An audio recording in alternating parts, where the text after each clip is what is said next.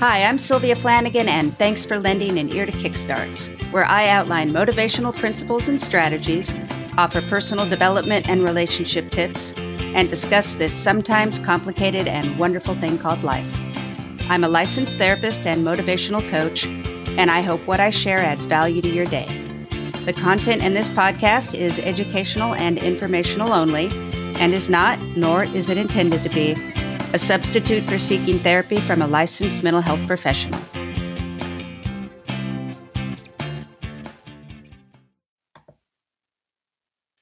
Let's talk about worry. The etymology of the word is Germanic and comes from the root to strangle. And around approximately 1100 to 1400, it meant to seize by the throat and tear. Wow. We often refer to anxiety as a noun, but it becomes more of a problem for us when it's a verb. We all worry to one degree or another. I mean, everybody worries at some point about dying. It's part of the tension we hold as a consequence of getting to live. But luckily, most of what we worry about isn't so existentially daunting.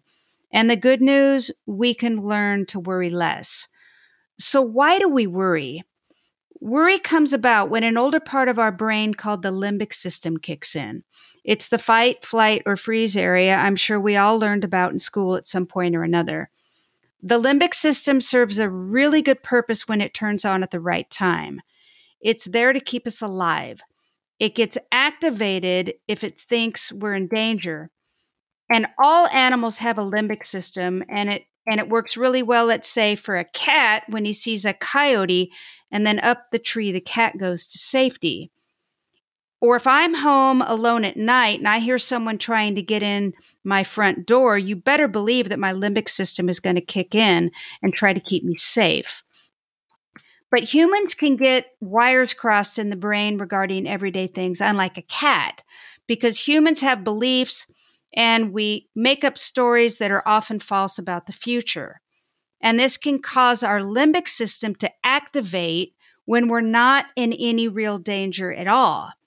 The possibility of losing a job isn't equivalent to a mountain lion staring you down on a hiking trail, or your significant other possibly cheating on you isn't equivalent to someone chasing you down a dark alleyway. But like I said, the brain will often respond as if it's under threat and the limbic system gets activated, our autonomic system turns on, cortisol gets released, muscles get tense, breathing changes, and you get the picture. And when the limbic system is active, the prefrontal cortex, which is the logical and rational part of the brain, goes into sleep mode and sort of takes a nap. They both can't be in charge at once. The prefrontal cortex involves thought, and the limbic system involves reaction.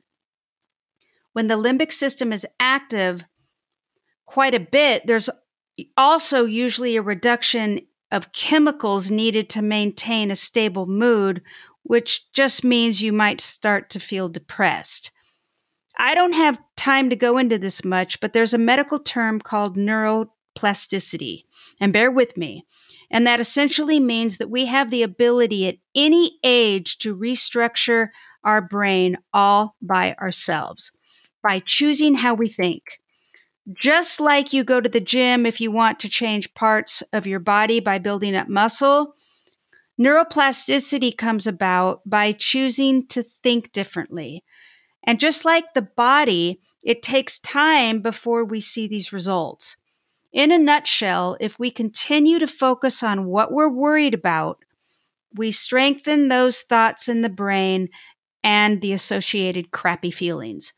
And the limbic system stays super active. Ick. If we intentionally start replacing anxious thoughts with more positive thoughts and rational thoughts, the limbic system calms down and the prefrontal cortex comes back online, so to speak, and the chemicals we need to feel good can start to do their job and get released. So, moving on. Worry and depression are distant cousins, but they can meet quite frequently. Worry is backed by energy, while depression is mostly a collapse and a resignation. So then the question becomes so, what do I do with this uncomfortable energy called worry? Well, you could do nothing each day and let your life get worse, or who knows, maybe better if you're lucky, but I don't recommend that. First, it's important to get perspective and note that only a small percentage of what we worry about actually happens. Studies say about 8%. So those are pretty good odds and worth taking a deep breath over. And the 8% of stuff that will likely happen probably won't kill us. We may not like it, it might suck, and it might hurt, but we probably aren't in danger of dying from it. So, first, it's good to take a good look to see if there's any real evidence that what you're worrying about is even going to happen. Chances are there's not. If you can't find any good evidence that what you're what you're worrying and thinking about is going to happen, then start thinking more positively and rationally. And remember, this is the bedrock of neuroplasticity. When you're worrying about something that you're certain will happen or that's very likely will happen, you can put worry in check by reminding yourself that you'll be around to see it through and beyond. It's another opportunity to replace negative thinking with positive as it relates to the outcome. Thoughts like, I'll be okay. I can and I will get through this. I'm strong. It might hurt, but I'm capable. These thoughts might or statements might seem pointless in the moment, but they're changing your brain just like lifting weights will change your muscles. The second weapon against worry, and I can't stress this enough, is to act. Discipline yourself to be as focused and productive as you can in the face of your worry. When we're actively worried, it's common for concentration and focus to be difficult because remember, the prefrontal cortex isn't able to do its job well. So have a strategy to keep yourself organized and engaged. If other parts of your life get messy, then things will probably get messier for you and you'll have more to worry about. Nobody wants that snowball rolling downhill. Don't let negative beliefs make you feel small or helpless. Act in the face of your worry and don't let it strip you of your agency or your power. Do your best to stay on top of things and ride the storm out. Feelings come and go, but the consequences of our action can have a lasting impact. Keep practicing at putting worry in its proper place. You got this.